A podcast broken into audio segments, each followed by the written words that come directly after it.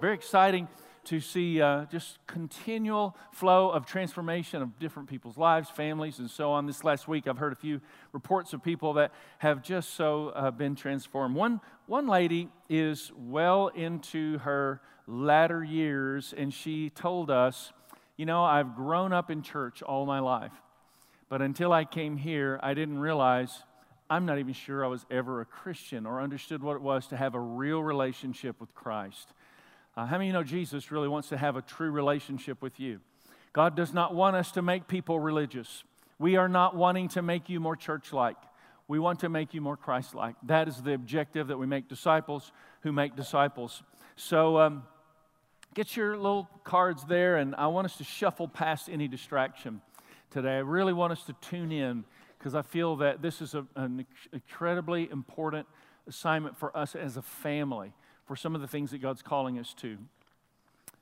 So, I want you to put your hand on your heart. Lord, uh, we ask you to help us today to truly fulfill the purpose in your heart for our gathering. Some of us think we just landed here maybe by accident or uh, really not on purpose, but I know there's a reason for every person in this room to be here today. And I pray that you would have an individual conversation by your Holy Spirit with each and every one of us as you minister very specifically to all of us as a family. In Jesus' mighty name, amen. The word and our prayers have home court advantage, right? Amen, right? Amen. We want to release something together today. We're here together on assignment, so I want to invite your partnership in that process. Um, we're going to carry on this focus of understanding how Jesus is uniquely revealed in each of the 66 books of the Bible. So here we, we've gone through the entire Old Testament. John 5, Jesus said, The scriptures speak of me. The New Testament hadn't yet been written. So obviously, every book of the Bible reveals Jesus in a really wonderfully unique way. So we've been looking at how he's been revealed. Some of those books have been just astonishing, uh, astonishing to us. Others, we've kind of evaluated how Jesus is revealed. What we've learned is scripture, particularly the Old Testament, is richly furnished and dimly lit. So we want to explore through and find out what God is wanting to reveal. And today we're going to look into Second Corinthians. We learned last week in looking at the Corinthian believers that um, you know Paul went in and this was a rowdy group of people. So what Paul would do was show up in various communities. He would start sharing the gospel, win people to Christ, establish a church, and then move to a different community. The Corinthians, they were um, they were a partying bunch. They were a rowdy bunch. They were pretty wild and out there. They were living in a very sexualized, self inundated culture. And so we can kind of identify and relate with these people. And uh, the first book of Corinthians is Paul addressing how they had started coming unraveling as a group of believers after he moved on to another community. Now we're going to look into the second uh, book of Corinthians where they actually started making accusations against their pastor. This is the thing. Paul had more trouble with this congregation of people than he did all the other congregations he started and led combined. The Corinthians were a troubled crew. Uh, anybody can relate to the Corinthians. Can I just see a quick poll? Like you, you understand what it is to, to have issues. Anybody have issues in here? Can I just see you have issues? Just point to somebody who has issues. Say, well, they got issues. Okay, good. So you got to understand, uh, Jesus is there to help walk this stuff out, take care of the details. Uh, what we find in, in Corinthians, both first and second, that Corinthians reveals Jesus as the second Adam. Jesus is revealed in Corinthians as the second Adam, and in Second Corinthians, he's revealed as the second Adam who brings us great confidence, even in the midst of accusation. Uh, you've probably experienced before what it is to be falsely accused, right? That's no fun.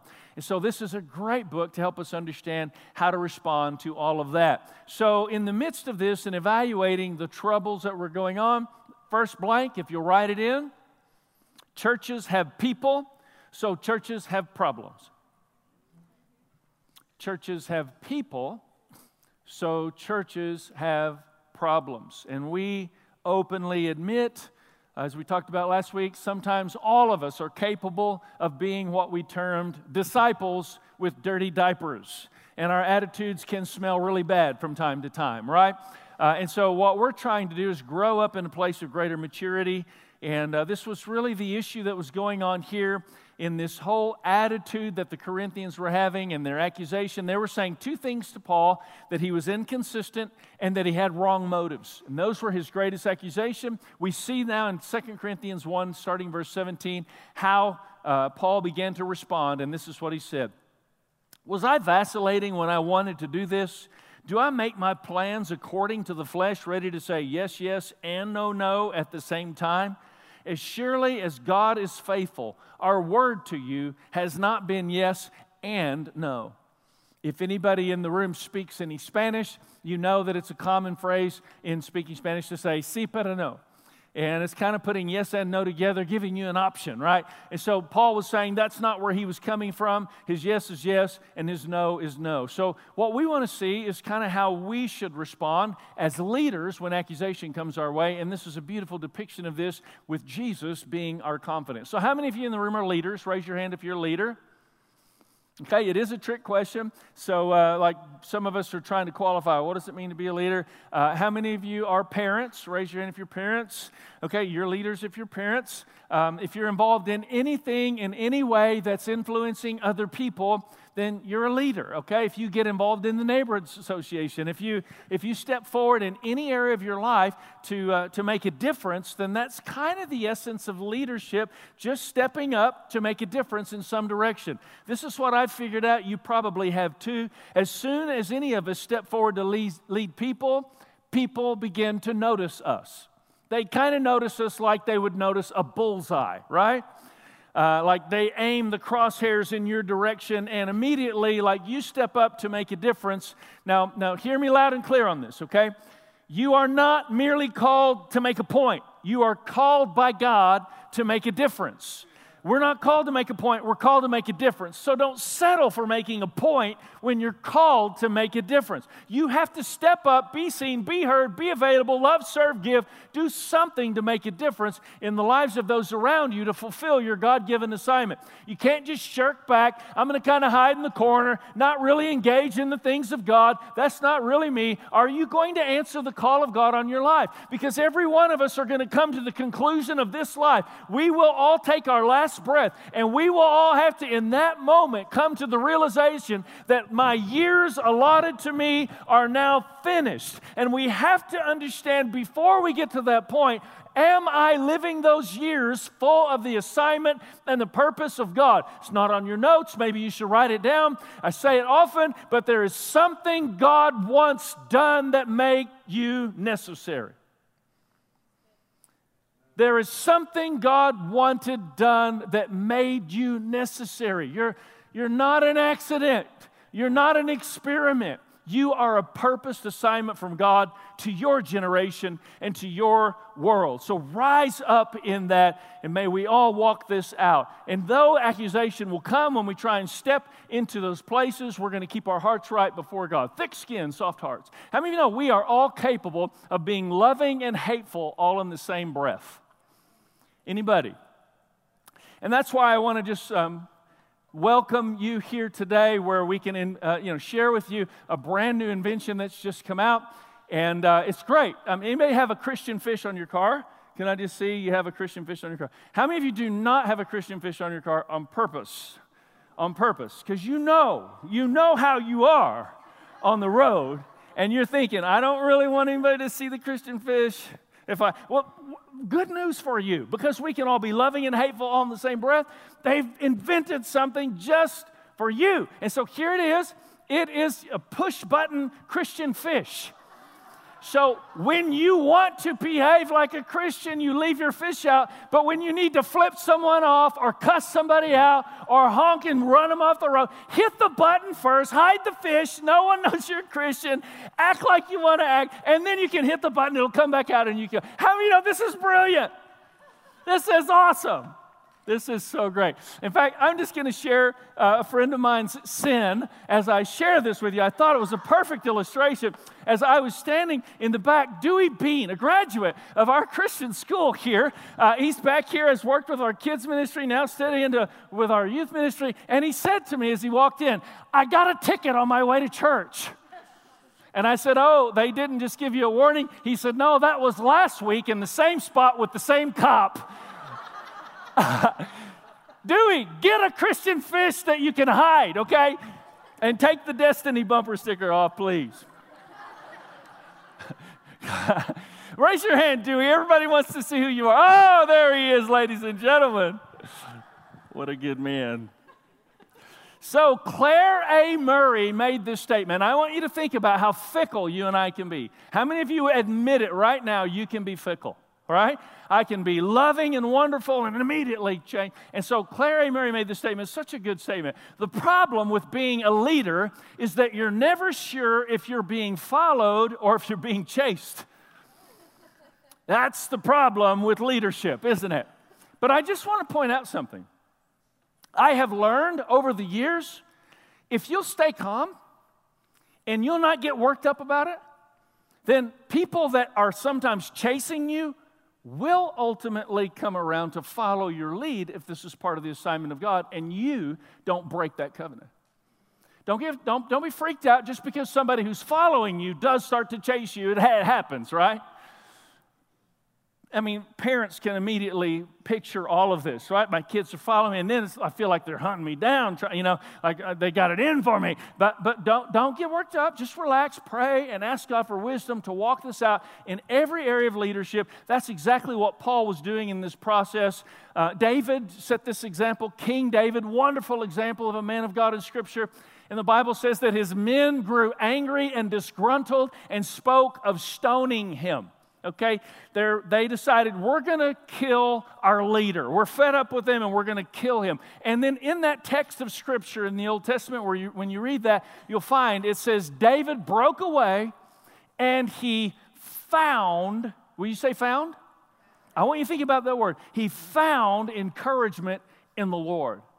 See, sometimes encouragement is given, and aren't we glad when somebody gives us encouragement? But I want to tell you something. You you are responsible to live a life that is inspired and vibrant and encouraged. And if encouragement is not being given to you, get alone with God and find encouragement. Stay on top of your game. There's way too much at stake for you to be shrinking back. Come on, God's word has home court advantage today. We just clap that in and declare it. You can find encouragement in the Lord even when your greatest adversaries are rising up against you. Have you ever thought about the fact that, like, God used David's adversary to promote him? I mean, it would be you know, make more sense, just practically speaking, how, you know, God would use his friends to promote him. But do you understand when adversarial situations come your way, God is revealed in Scripture, it's not, he doesn't require that you even have friendships to get you where he wants you to go. He can even use your enemies. Thank God for your friends, but thank God for your enemies because in one day, David killed that giant and he went from a young man who was unknown to a national hero, well on his way to fulfilling everything God God had in store. Do not despise or hate your enemies. Let God use them. You keep loving them. Come on. Or hit them in the head with a rock, whichever. Stay encouraged. Don't preach that in youth this Wednesday, okay? Stay encouraged. I want to say the statement again. You are responsible to present the most vibrant you that you can possibly present before the Lord your God. Stay encouraged. Some people are going to write you off, like David's men did. Some people are going to talk behind your back. Some people are going to gossip. Some people are going to accuse you. But just because somebody writes your obituary does not mean you are obligated to die you can make the choice to live. No matter what the circumstance may be, you can make the choice to rise above. I remember the story of the farmer and his goat fell in the well, and, and, and the, the goat had been eating the farmer's wife's plants. And, and in the middle of all this, he thought to himself, oh, great, the problem is solved because the well is deep. And he heard the goat down there, but, you know, he's stuck down there. He's thinking, well, I hate to just, you know, see him suffer. So he decides he's going to put him out of his misery. And he just starts shoveling dirt over just to bury him. Just going to give him a, you know, bury him alive, but at least bury him and then he'll die faster. And, and he's shoveling dirt and shoveling dirt and he's sweating and wearing himself out. And all of a sudden, the, the goat hops out of the well. And he realizes in that moment that every time he shoveled dirt over on top of the goat, the goat would shake off the dirt, pat it down, and step up a little bit higher. And I want to say, when people throw things on you, they throw dirt in your direction. Why don't you shake it off, pat it down, and live life from a little higher plane? Don't let that get you down. Come on. You were born for more than that. As David had to find the encouraging voices when he was being told by his brother and others, What are you doing, you pipsqueak? You know, go back to the sheep. You're not here to fight this giant. He's too big. And the Bible actually says David turned away from those voices and he started asking questions What will be done for the man who kills this giant? And I love it when you look at Max Lucado's statement and the parallel to what the story shares there, Max Lucado said, You can never lead the orchestra until you're willing to turn your back on the crowd. I want to say to you, not everybody's tongue belongs in your ear. Stop listening to stuff you should not be listening to.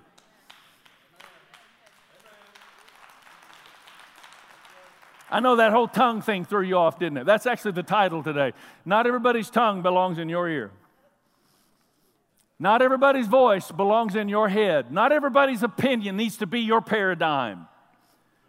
God has an opinion, and you need to pay attention to the right opinion if you're going to fulfill the purpose that God has in store for your life. There was a uh, young man playing football in high school, amazing, amazing guy. He was five foot nine inches tall and just uh, stocky build and you know built that low to the ground muscular. He was he was unstoppable. He was known statewide. He began to be known even more than statewide nationwide. He went on to play college ball. Phenomenal football player five foot nine inches tall, and then he wanted to play in the NFL. And everybody told him, the scouts and everybody that he was trying to talk to, he was even looking at hiring people, make some contacts for me so that I can potentially play. They all told him the same thing You're five feet nine inches tall. You've had a great college career, you were amazing high school career, but nobody plays football in the NFL with the big guys if they're only five feet nine inches tall. But I don't know about you, I'm kind of glad Emmitt Smith Smith chose not to listen to the scouts. And if you know anything about football, you know Emmitt Smith was like one of the most phenomenal NFL football players in the history of football. He had 11 straight 1,000 yard rushing seasons, three Super Bowls under his belt, and he was MVP of Super Bowl 28. And thank God he stayed the course, or we would have never seen him on Dancing with the Stars. Come on. He made it. All I'm saying to you today is that other people's opinions don't have to become your reality. Paul was struggling with the accusations that were coming from the people that he loved so much. Isn't that the case? Come on, I'm getting personal now. It's the people who love you the most that can hurt you the most. And the deeper the pain, listen carefully, the deeper the, pl- the pain, the greater the opportunity for you to identify with the suffering of Christ.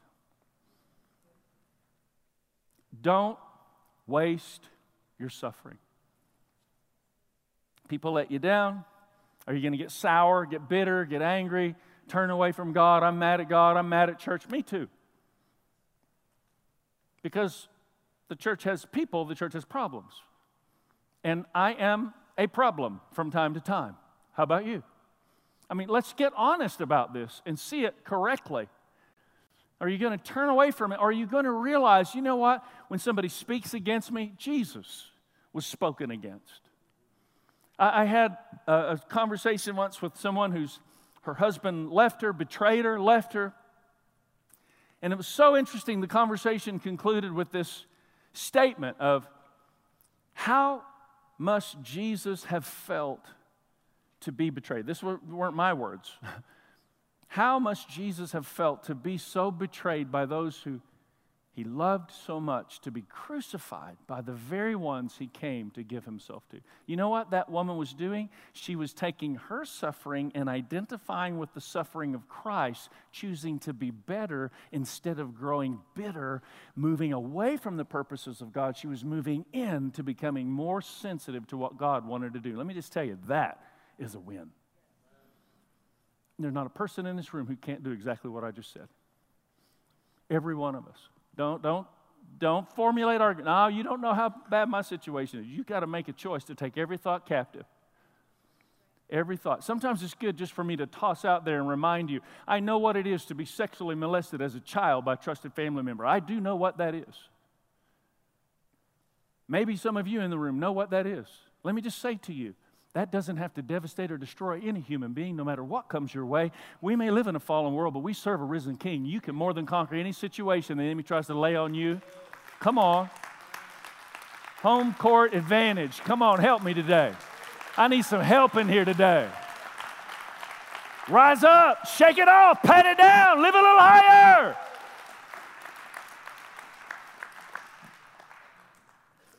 Romans 2:11 says it this way in the message. God pays no attention to what others say about you. He makes up his own mind.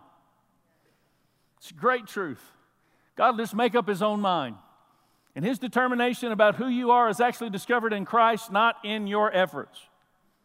And that's a whole nother realm that we need to explore into as we walk this out. But Paul's declaration, he, he goes on in Second Corinthians, and, and he's, now we've seen what he's fighting. We've seen how he's having to conquer this, this mountain he's having to climb, how he's identifying with the suffering of Christ, and he's becoming more of who God wants him to be as a result. I hear the Holy Spirit right now as I'm speaking saying some of you in this room need to purpose to identify the suffering that's gone on in your life to become more like Christ as a result. I don't want to just preach on and give you my message today. I want the Holy Spirit to have his way. I believe in God. How about you? I'm not here to fulfill a religious order and do a religious duty and hopefully get the paycheck. I am here to tell you every one of us are on assignment by God and we need to hear what God has to say and live life to truly the fullest of what He's called us to live life to so that other people will begin to find their way.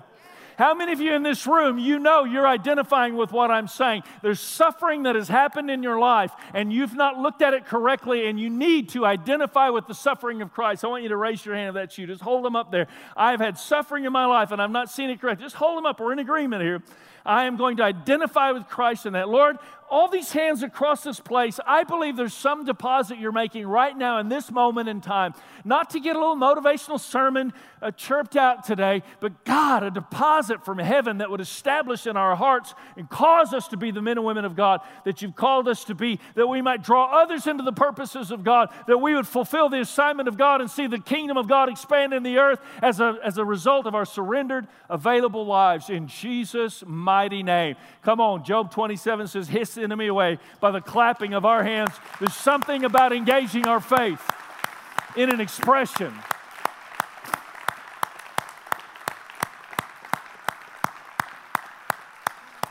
Our song has power, our shout has power, our dance has power, clapping our hands has power. The promises of God belong to us through our yes and amen. That's why we want to give God's word home court advantage. We want to declare and agree and release it not only in our lives, but in the lives of those around us. Paul steps into this, this place where he's been accused, where he's grown weary perhaps in some of his ways of thinking about this, and he makes this incredible statement. Second Corinthians chapter 4, as we're journeying through this letter, verse 16, he said, We do not lose heart. For our light and momentary troubles are achieving for us an eternal glory that far outweighs them all. So we fix our eyes not on what is seen, but on what is unseen, since what is seen is temporary, but what is unseen is eternal. What is seen is temporary, and what is unseen is eternal. I want to just uh, uh, make sure we get this. If you've heard God speaking something to you, then, then you need to embrace that so that you can fulfill His assignment. And if what you're seeing, if what you're seeing is not resemble, is not resembling what God's been speaking and saying, then what you're seeing is temporary and is subject to change. God's word is truer than the circumstances that stare you in the face. God's word is truer than the situation at hand. Heaven and earth will pass away, but God's word will remain. Situations will come and go, but God's word will remain. I don't want to just lead my family in a nice religious thing. I want to hear the voice of God. And I want to declare when I look into my daughter's eyes, this is God's will concerning you in Christ Jesus. I want to be able to proclaim something of substance and something of value. I'm in a mood today. I feel like God's in a mood today. He wants to deal with some things, He wants to address some things in our hearts. We cannot settle for just trying to be warmer than most Christians of our generation. I don't understand. I don't understand how Christians could be burned at the stake at Nero's directive.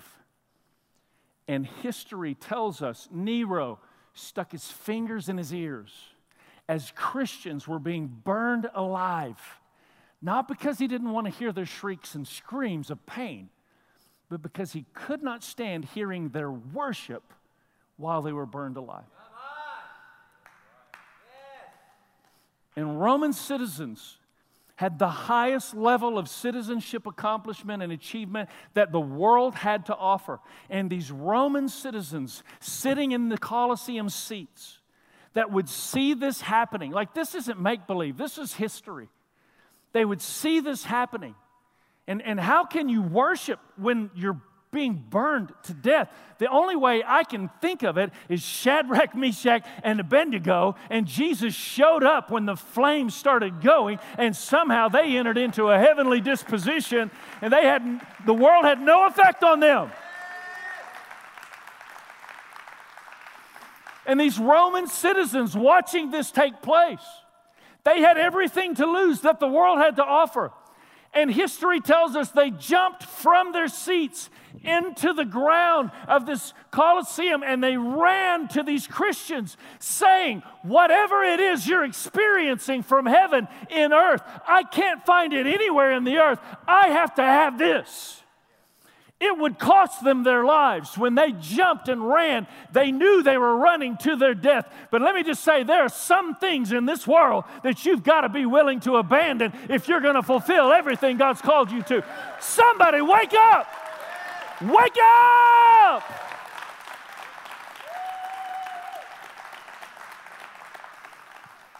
If we're going to upgrade the output of our lives, we have to upgrade the input of our lives. Turn the page, get in the Word. Don't just read the book. I don't want to. I don't want to make a bunch of religious, nonsensical people that walk around with all their religious ideas, putting people off because you got it all figured out. You don't. Stop it. Just learn to become more like Christ as your ultimate objective of Christianity. Stop hurling insults and judgments in every direction just because people don't believe the same way you do. We Christians sure get mad when people sin in ways other than we do.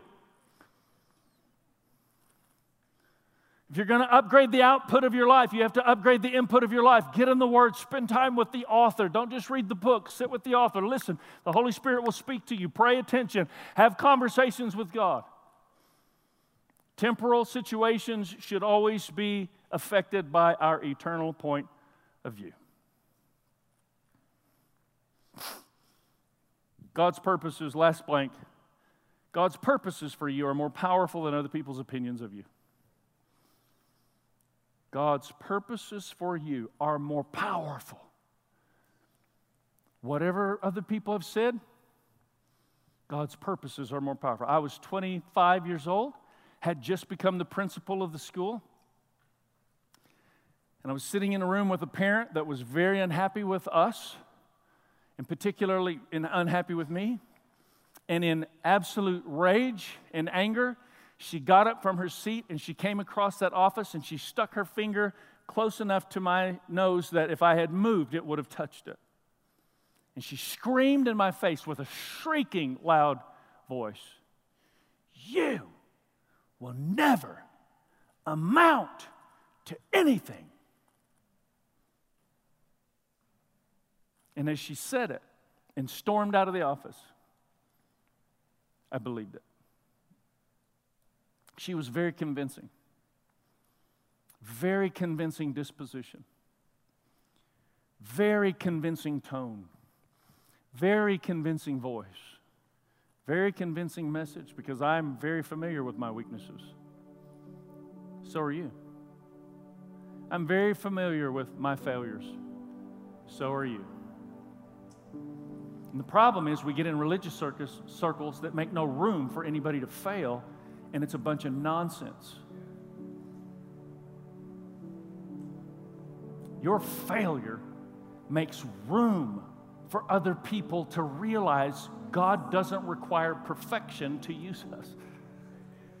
And I had to climb out of the pit that I allowed myself to get into after having that conversation spoken over me. Some of you have heard those very words, and I break those word curses in your life in Jesus' name.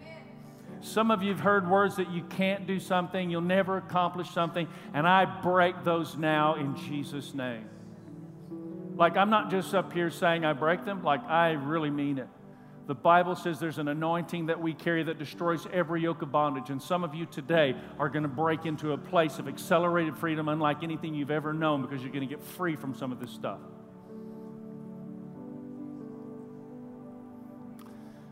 So, Lord, I pray that you would help us to understand that. Help us to recognize those Christians who were burned at the stake all that has unfolded in generations before we ever arrive really makes no room whatsoever for us to reduce Christianity into some kind of self serving religion where our whims and our desires are at the middle of everything God wants to do in our world. Lord, I pray you forgive us for that and help us to discover the cross that's right there at the center, costs us everything and rewards us beyond what this world could ever understand. But the bottom line, we have to die if we're going to live.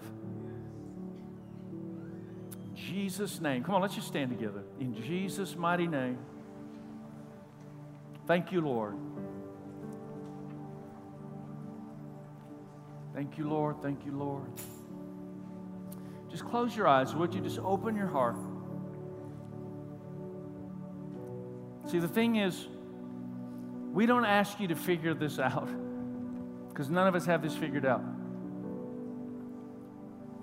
What we ask you to do is just yield your heart toward the Lord and let Him take you in the right direction. And so, every one of us are on a journey. All of us are just trying to find our way. But if you're here today and you say, you know, I've not followed Christ, I know I need to make a decision to serve Him. If that's you, just slip up your hand. I want to pray for you before we go on. Thank you. Just quickly. Anybody else? Thank you, sir. Thank you. You can put your hands down. Anybody else? Got you. I just need to know that I'm where I, I need to be in this journey of salvation to start with. Like, I can't hear God if I'm not following after Christ. So, come on, let's all pray this prayer out loud. Would you say this on behalf of these five who've lifted their hands? Say it out loud. Lord Jesus, you're the giver of life. You are who you say you are. You came, you lived, you died, but you're alive today. You're the Messiah. And I need you as my Savior to rescue me from my sin. Lead me, guide me, and direct me all the days of my life. Be the Lord of my life in Jesus' mighty name. Come on, let's give the Word of God home court advantage today.